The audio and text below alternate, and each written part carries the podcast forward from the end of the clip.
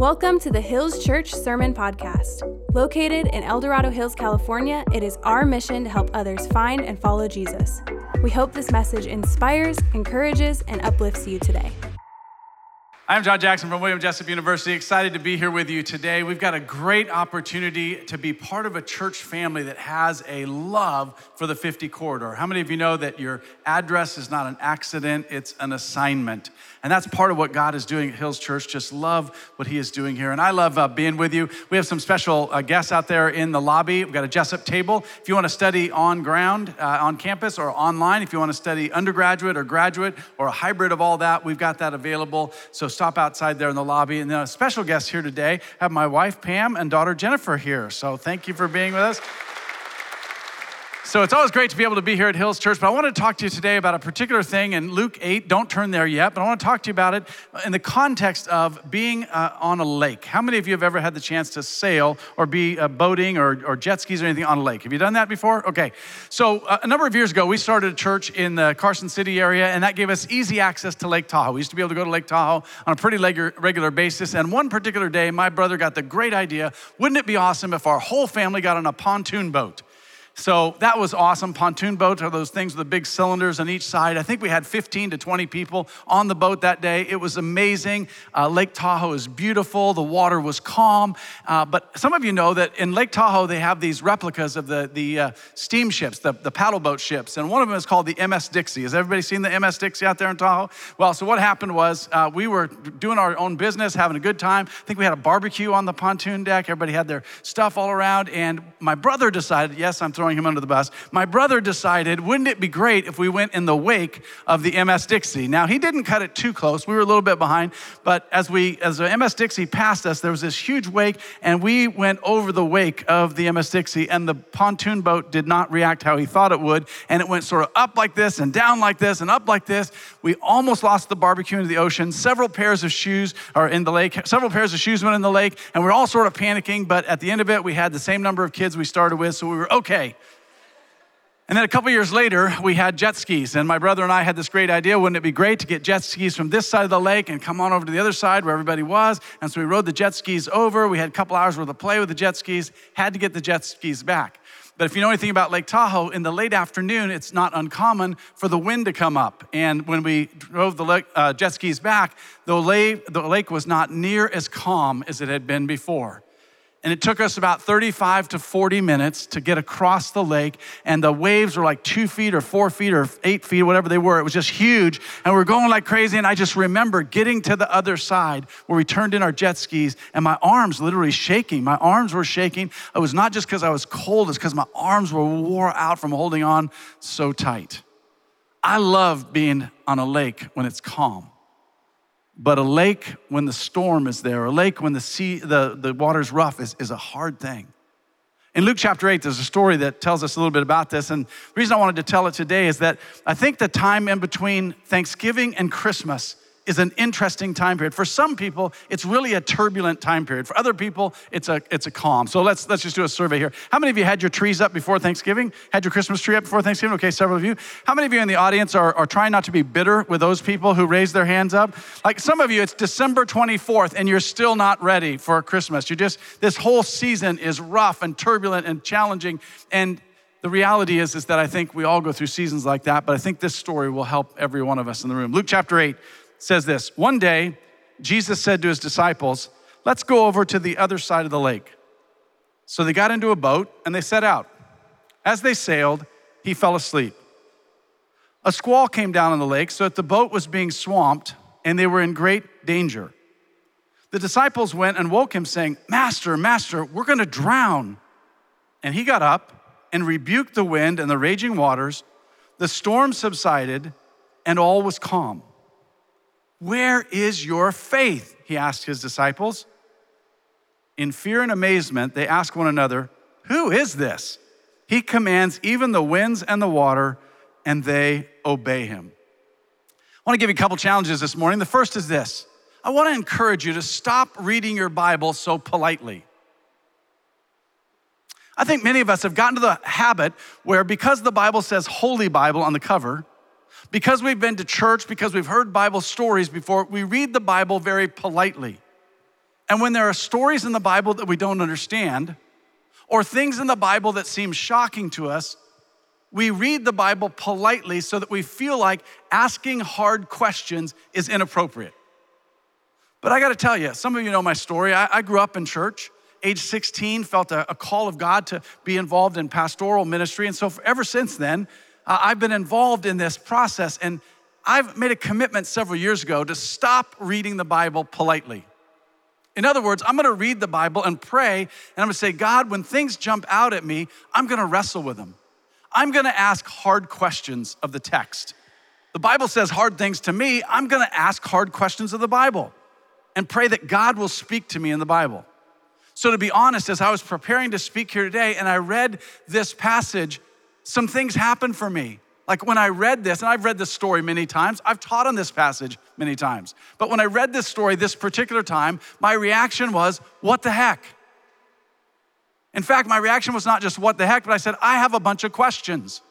I don't know if you ever read the Bible and have questions, but I read the Bible and I had questions. I was literally reading this in my morning devotions about uh, uh, a month or six weeks ago. And when I read it, I, I had questions that just bothered me.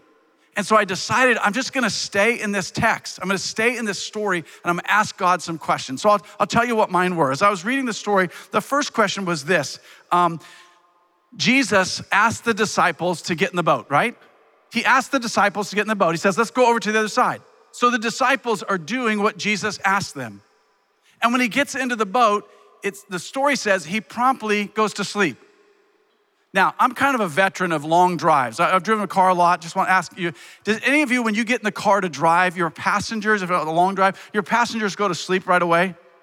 And you're left to drive miles and miles and miles with people in your car fast asleep? Now, like, it doesn't bother me at all. I actually enjoy driving, I have no problem with that. But this is what happened to the disciples. Jesus wants to go to the other side, and he gets in the boat and he goes to sleep. And they're left with the work. Now, they were experienced sailors. And as they're going across the lake, the storm comes up. So here's another question I have. If Jesus is God, right? We just sang about that. If Jesus is God come in the flesh, did he not know that there was going to be a storm on the lake? Why do you get in the boat and ask your disciples to take you to the other side when you know there's going to be a storm on the lake? Now, maybe you're too polite to ask those questions, but I'm looking at this and I'm going, what is this?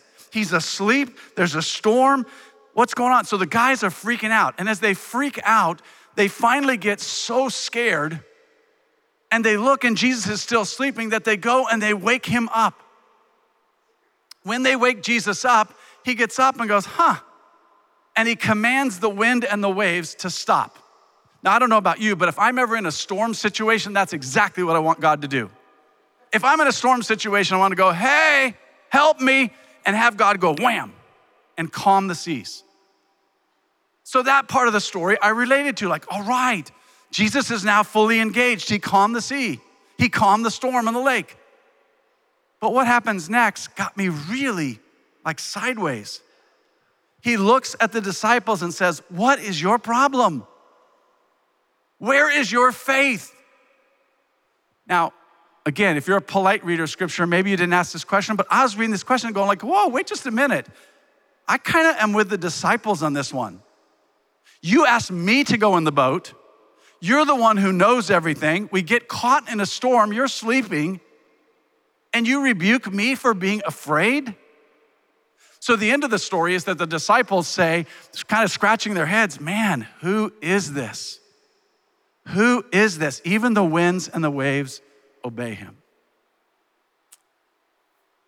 So I went to God. And this happened literally in my daily, like I read the Bible every day, and in my daily reading, I'm reading and I'm asking these questions. This has nothing to do with teaching a sermon somewhere. I'm reading my Bible like I do every day. I read this passage like I've read it a zillion times before. And as I read it this time, all these questions are in my head. And I'm praying, I'm saying, God, when I am in the storms of my life and I get afraid, and that happens to me a lot, I call out to God and say, God, where are you? Will you please calm the storm? And when He does, it's good. So, why, Jesus, did you rebuke the disciples? for their lack of faith? Why did you essentially say to them, Do you not know who I am? So I'm praying about this and I'm praying about this and I'm saying, What's the difference between me and the disciples? And so I'm agonizing with that because, you know, I'm a follower of Jesus. And I want to be like the guys in the boat, except in this case, the guys in the boat are getting rebuked by Jesus. So I don't want that. But what's the difference between me and the guys in the boat? And what's the difference between my storms and their storms? And finally, after some prayer and consideration, this is what came to me. It's, it's going to seem simple to you. Difference between my storms and their storms and my boat and their boat is that Jesus was in the boat. And they knew that Jesus was in the boat. And the more I thought about it, the more I thought, you know, I think we have a messed up picture of the disciples.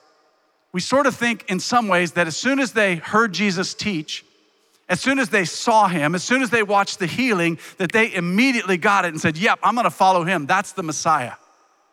But if, if you read your Bible, especially the Gospels, Matthew, Mark, Luke, and John, you're gonna find out up until the very end, the disciples are still scratching their head, going like, we, we see awesome, amazing things. We know this guy is, is, he says he's the son of man. We, we, we're leaning into that, but I don't know exactly what that means.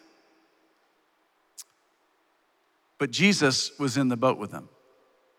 And so the reason why Jesus rebuked them is because they knew he was in the boat and they didn't have faith. So then I got to thinking about us. And I thought, man, we all have storms in life. We all have stuff that comes, and life's not linear, although I wish it was. Life doesn't come all scheduled. That's European for schedule. It doesn't come all scheduled it, it doesn't come the way that we'd like it in bite size. Life sometimes just comes at you in a flood. Sometimes the downpour of life is huge, and sometimes the, the rockiness is, is big, and sometimes the, it feels crushing. So I got to thinking about I'm not in a physical boat, but my life often faces storms. And I got to thinking I, I need to ask some, some hard questions of myself been a pastor for many years, and one of the things I've observed in my life and the lives of other people is when storms and crisis come, you have a choice. You either run to God or you run from God. So, what I want to do today is just ask you four simple questions. And, and I didn't make these up for a teaching. These are the four questions that I ask myself. These are the four questions where I kind of camp on. If the storm of life comes to me, and I know that Jesus is supposed to be in the boat, how do I keep my faith strong? Four questions. Here's the first one it's, it's what I call the salvation question, and that is Do you know Jesus? Now, you might be a little offended. Hey, you know, dude, you're, you're in a church, like we're here because of Jesus. You might be offended because you're watching online. Hey, I'm spending time watching online. Of course, I know Jesus. But I'm convinced of this a lot of us know about Jesus, but we don't really know Jesus. We've even studied all kinds of things, but we don't have a relationship with him. So just real quickly, a couple verses. Romans 3:23, all have sinned and fall short of the glory of God. Romans 6:23, the wages of sin is death, but the gift of God is eternal life in Christ Jesus our Lord. The fact is is that every one of us have messed up, and because we've messed up, we all deserve to be forever separated from God. John 1:12 says, "Yet to all who did receive him, to those who believed in his name, he gave the right to become children of God."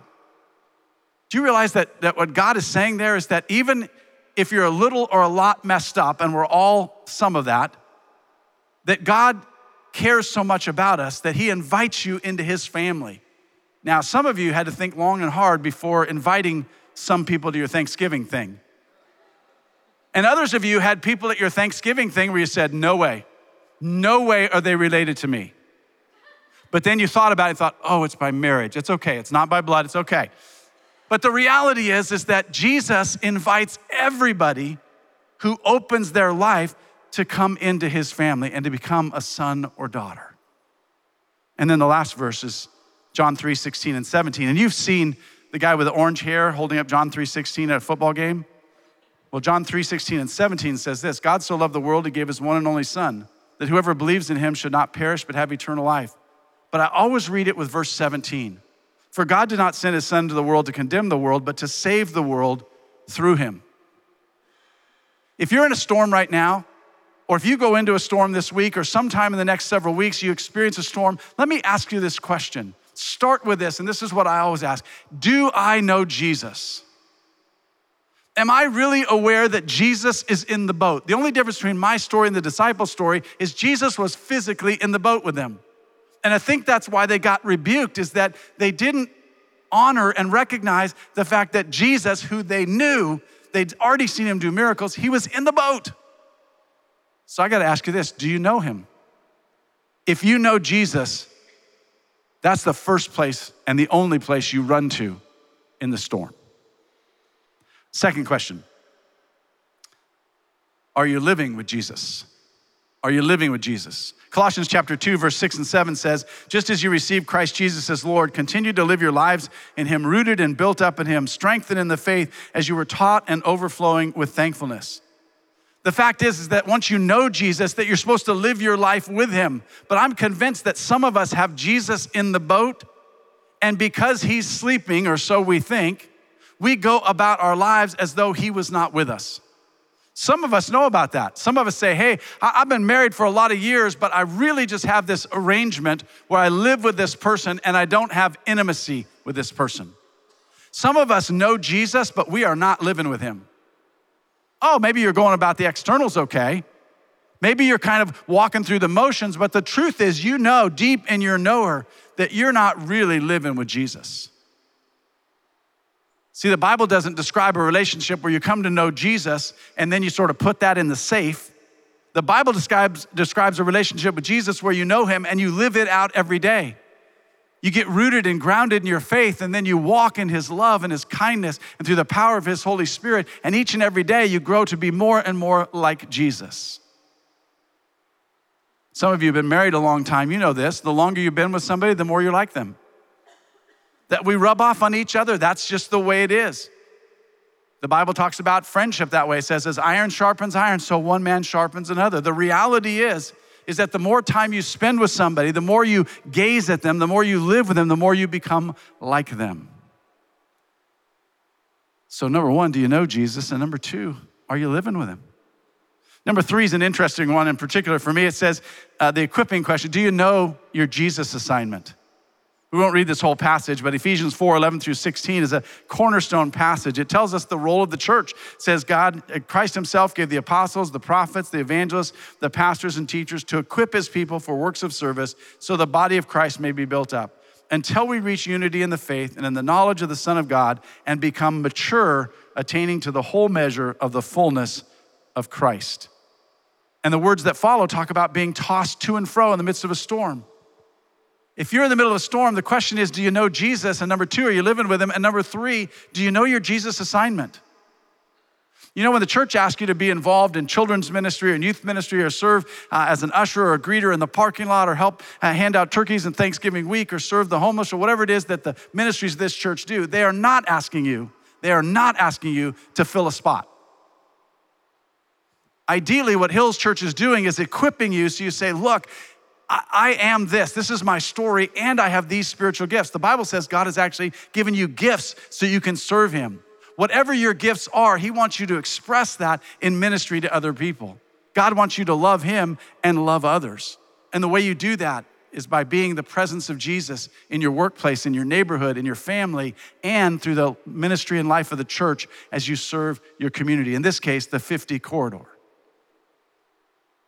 So if you're ever in the midst of a storm, do you know Jesus? Are you living with him? And do you know your Jesus assignment? Because your Jesus assignment will keep you focused in the midst of all the distractions and the waves and the wind. Here's the last one. Question number four. It's the ambassadorship question. Are you reconciling people to Jesus? This passage has become increasingly important to me over the years. 2 Corinthians chapter 5, verse 17 to 20. If anyone's in Christ, the new creation has come. The old is gone, the new is here. All this is from God who reconciled us to himself through Christ and gave us the ministry of reconciliation. That God was reconciling the world to himself in Christ, not counting people's sins against them. And he's committed to us the message of reconciliation. We are therefore Christ's ambassadors, as though God were making his appeal through us. We implore you on Christ's behalf be reconciled to God. If you're in the midst of the storm, let me ask you this Is your focus completely on you? I know when I'm in the midst of a storm, that's where my focus often goes. But the question when I'm in the midst of the storm is Am I on mission? Am I clear that my responsibility as a follower of Jesus is to love people around me? And it's to love people around me with the revealing, redeeming, reconciling love of Jesus. The fact is, every neighborhood I'm in, I have the opportunity to be the life of Jesus.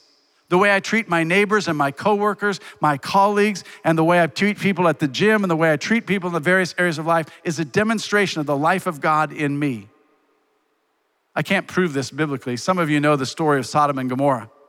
It was a uh, town in the Old Testament that because of its evil, God ended up destroying them. And Abraham was standing at the gates, kind of bargaining God, if you find 50 righteous people, 40, 30, 10, he keeps bargaining down.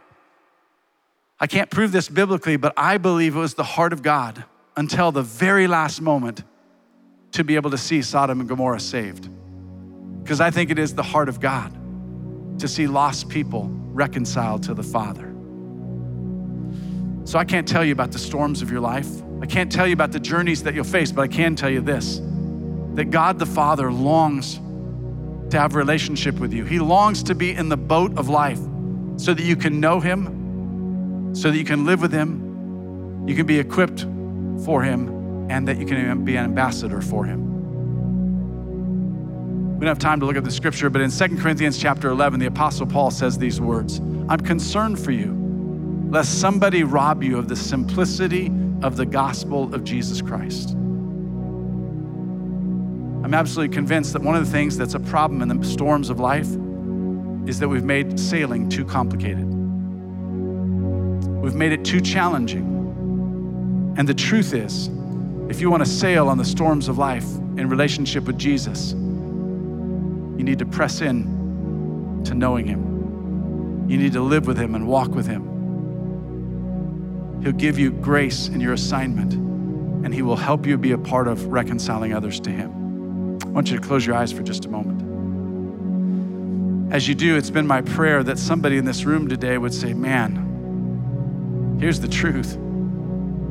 I, I, I actually don't know Jesus. Maybe you've been to church for years, maybe this is your first time. But the honest to goodness truth about your life is that you don't really know Him. You don't really have clarity about who Jesus is. And today can be the day.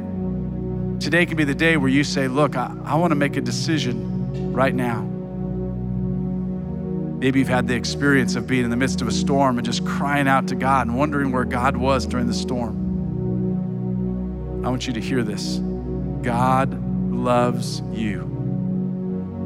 He loves you. And maybe this is your day.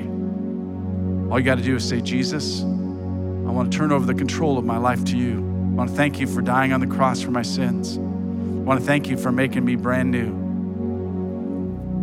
Jesus, I surrender the control of my life to you. I've also been praying that some of us who've been living with Him or at least been thinking we were. Some of us who didn't know our real assignment, that today would be the day where we would say, Man, in the midst of whatever storms come in my life, I want to live with Jesus. I want to be equipped for Jesus. And that the testimony of your life might be that no matter what storms come or no matter what placid water comes, that Jesus is in the boat of your life and therefore you are not afraid. And lastly, I've been praying for this whole church. I've been praying for there to be a movement where we'd have a passion to see people be reconciled to God. There are some people in your life, family members, neighbors, friends, coworkers, who their hearts are very far from God. But this is the day. This is the day where you get to commit yourself wholeheartedly and say, I want to be an ambassador. I want to be a reconciler. So, Holy Spirit, throughout this room, there are men and women. Watching online, there are men and women who are saying, Look, I, I have been in the middle of storms, and the boat of my life has been so topsy turvy, and sometimes it's even capsized. But Jesus, I've been in the storms of my life, and I've been in those storms of life without you in the boat. And I don't want to do that anymore. I want to know you. I want to live with you. I want to be equipped for you. And I want to be an ambassador for you. So, Holy Spirit, would you move throughout this place? Draw us close to you. Help us to see you, hear you, walk with you. And thank you, Jesus, that you get in the boat and we don't have to sail across this lake on our own. Thank you, Jesus. Amen. Thank you for listening to the Hills Church Sermon Podcast. Don't forget to subscribe, and if you haven't already, give us a rating so we know how this has impacted your journey with God. To learn more about us, visit our website at hills.church. We'll see you next time.